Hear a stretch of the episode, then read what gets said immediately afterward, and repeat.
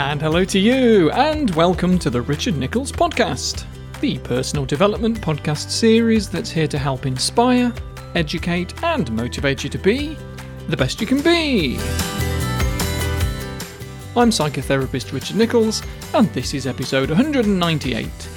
It's titled Nature. And if you're ready, we'll start the show. Alright, you buttes. It's the middle of May, and that means it's Mental Health Awareness Week in the UK, a week long promotion from the Mental Health Foundation. And this year, their focus has been on nature, experiencing it, sharing it, and of course, talking about it. So if you don't already follow me on social media, if you use it, please do. I'll, I'll add links into the show notes. They're always there. They're on my website as well, though. I know you can just find me. I use Twitter, Instagram, and Facebook. If you follow me on there, you can have a nosy at some of the posts that I've uh, already put up this week about how the natural world can influence our mental health, if you like, and maybe do something of your own to help spread the word. The reason for this is because there's been tons of research over the years that's shown the importance of experiencing and appreciating the natural world. But I don't want it to be just for one week. I don't want people to only consider that there is more to life than concrete and offices for just a few days and then go back to what they were doing and how they were feeling for the other 51 weeks of the year. If you've read my book, and if you haven't, I have a book out. You might not have known that. It's called 15 Minutes to Happiness. Go get a copy from the library or even buy one if you want. No matter what you do, leave a review well, if you liked it, leave a review. If you didn't like it, keep your opinions to yourself. But quick spoiler if you haven't read it yet, the foundations to the book are not just about the the quick short term tricks and tips to boost your happiness in the moment. And I get that's what people want. We're in a world of instant grab glue and streaming immediate film rentals and fast food. We want to know how to put things right now. We want to boost our mood right now. And although there are things you can do, obviously, otherwise the book wouldn't make any sense, but for long lasting, permanent changes, especially if we have some form of depression, it might take a whole new mindset, a whole new perspective on the world. It might mean going against everything that society has suggested is, is the so called right way to live. I know it doesn't look like it, and I hope I'm not being naive here, but governments don't want us to be unhappy. I know it looks like it sometimes, but they, they don't. But the thing is, they want funds, and that comes from taxes, and that comes from us spending and earning money. And until that changes, and even after that, we need to compensate for it because there is always going to be businesses and people subtly trying to tell you that your life isn't good enough unless you buy something. You'll be missing out on something emotionally valuable if you don't have a Sky TV subscription, and Netflix, and Amazon Prime, and Disney Plus, oh, and Crunchyroll if you like your anime. And that's nothing compared to the extra car on the drive, yet there's nothing in the fridge. And I'll tell you all this because the natural world doesn't cost us anything, but it's always there and has the potential to make us feel so much better than having an extra car on the drive would. But if we don't know how good the natural world is for us, then we won't take advantage of it because we'll carry on assuming that we need a new iPad instead, and we'll be looking in all the wrong places to improve our mental health. So I'm really glad that the Mental Health Foundation chose nature as their theme for this year because it's got the potential to open up a whole new world for people and with it a whole new perspective. And this isn't anything new, to be honest. It's been studied for decades. Mark Berman is probably one character that has watched over a few of these studies. Hello, Mark, if you're listening. He doesn't listen. Why would he? He's an associate professor in the Department of Psychology at the University of Chicago, but he's worked in other places over the years. He gets involved in the cognition, social, and integrative neuroscience programs. Seems quite a clued up guy. And back in 2008, he headed up a team that published a really interesting article in the journal Psychological Science.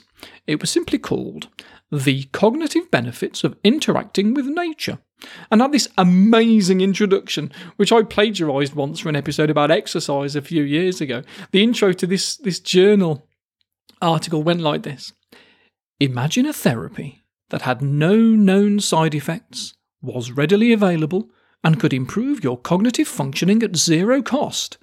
Such a therapy has been known to philosophers, writers, and laypeople alike. Interacting with nature! and it really tickled me. I don't know why. Uh, maybe my stupid sort of voiceover thing in my head sort of made it funny. Um, but these studies wanted to look at the cognitive benefits of walking in different places with a mood test and some memory tests. And we already know that any exercise, even if it's just walking relatively normally, not running or jogging, just going for a walk, it's likely to improve our brain power. So if you get half of the participants to walk around a park for three miles, well, 2.8, 2.8 miles to be specific, and then you ask the other half to go for a 2.8 mile walk around the town, they could compare how they scored on what's called a backwards digit span test. No, backwards digit span task, that was it. And you hear a series of numbers, and then you have to repeat them back, but backwards and the sequences get longer and longer, up to nine digits in length.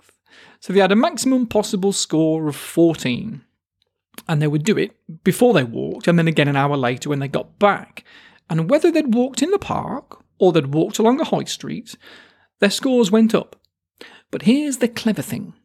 They asked them to come back a month later and do it again, but they assigned them to the other walk so they could do a proper comparison.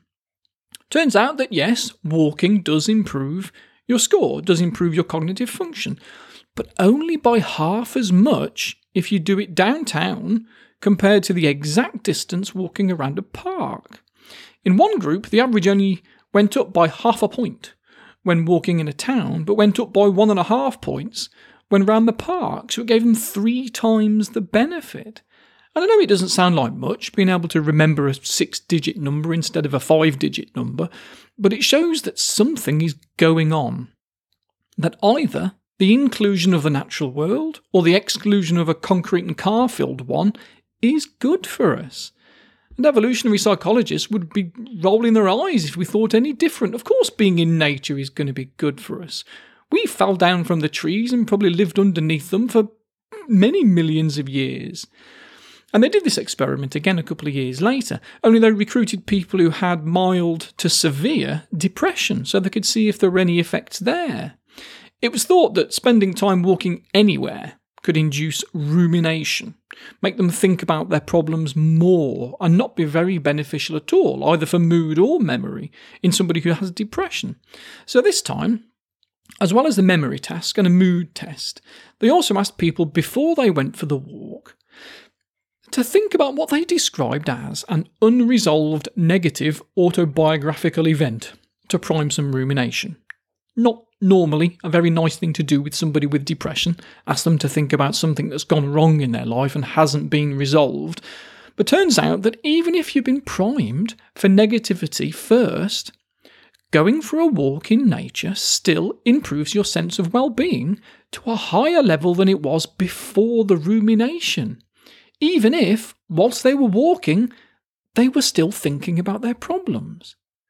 Now, as before, this went up even if they were walking around the town, but nowhere near as much as it did when they were walking around the park. So we know that our environment has a massive part to play in why movement is good for us. But these same people also did a study where the participants weren't moving. Instead, they were just looking at pictures of nature or pictures of an urban environment, and they found the same thing that just being primed to think about nature was enough to improve mood and memory. But when primed to think about an urban environment, there were no increases at all. So it's all about nature. And there have been loads of other studies over the years Chris Ives from the University of Nottingham put together a massive analysis a couple of years ago with loads of psychometric assessments and personal interviews, all showing the same results that a connection with nature is vital. And if you go back a year or so to that very first lockdown at the end of March last year, anecdotally, one of the best ways that people said they got through it was because they were able to get out and go for a walk along the miles and miles of public footpaths that are around us and canal side walks and rivers, even running through cities, we've got canals and rivers and trees and green spaces, birds and other wildlife. And I highly recommend you include experiencing these things into your life. Not every day, but as often as you can, make time for it. Weekly would be great, but just do what you can. I follow this amazing Twitter account. Actually, there's two that jump out at me. One is a guy called Nick Ray, who lives in Tobermory and makes these gorgeous videos as he kayaks around the Isle of Mull. Nick has had some severe bouts of depression in the past, and I think it's only because of his regular experiences in nature that he's been able to, forgive the pun, stay afloat. His photos and videos are absolutely stunning. There was a series of sunrise photos that he took, I think it was yesterday morning, that were literally awesome. The very definition of awesome. They inspire awe. Beautiful. And the other account that I was thinking about is the photographer Astrid Tontson. She takes these amazing photos and videos around London parks and waterways. And whenever you think of London, if, well, most people who live outside of it, whenever you think of it, you tend to think of concrete and petrol fumes and a faint scent of the sewers.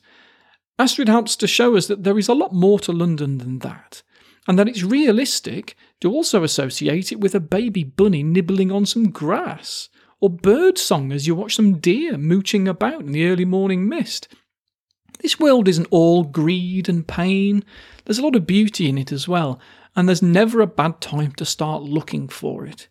After all, we're far more likely to find the things that we're looking for. Right then, folks, let's finish off for today. It's been nice to throw in an extra episode in the middle of the month. Apart from those interview episodes that I did, I've not been able to do extra episodes for the public very often lately because I've been so busy with client work and my patron only episodes on a Monday. Quick plug if you want more episodes from me, you can jump on board on Patreon and get hours and hours and hours worth of extra content, all about mental health and psychotherapy. Like I so often say, that sort of stuff doesn't totally replace therapy. Don't think that paying me a fiver a month is going to mean you never need to see your counsellor again. But particularly if you're on a waiting list to see someone, my Patreon content will definitely give you a head start. And who knows? Maybe it means you'll need fewer sessions further down the line. So, I'll be back on Monday for patrons, and I'll be talking about the importance of action plans. So have a super weekend if you're listening to this as it comes out, because it's it's 11:42 on a, on Friday at the minute. Um, you could be listening to this a year in the future for all I know. In which case, I hope the future's great. I'll be disappearing off now. You know where I am if you want more, and I'll be back before you know it. See you, folks.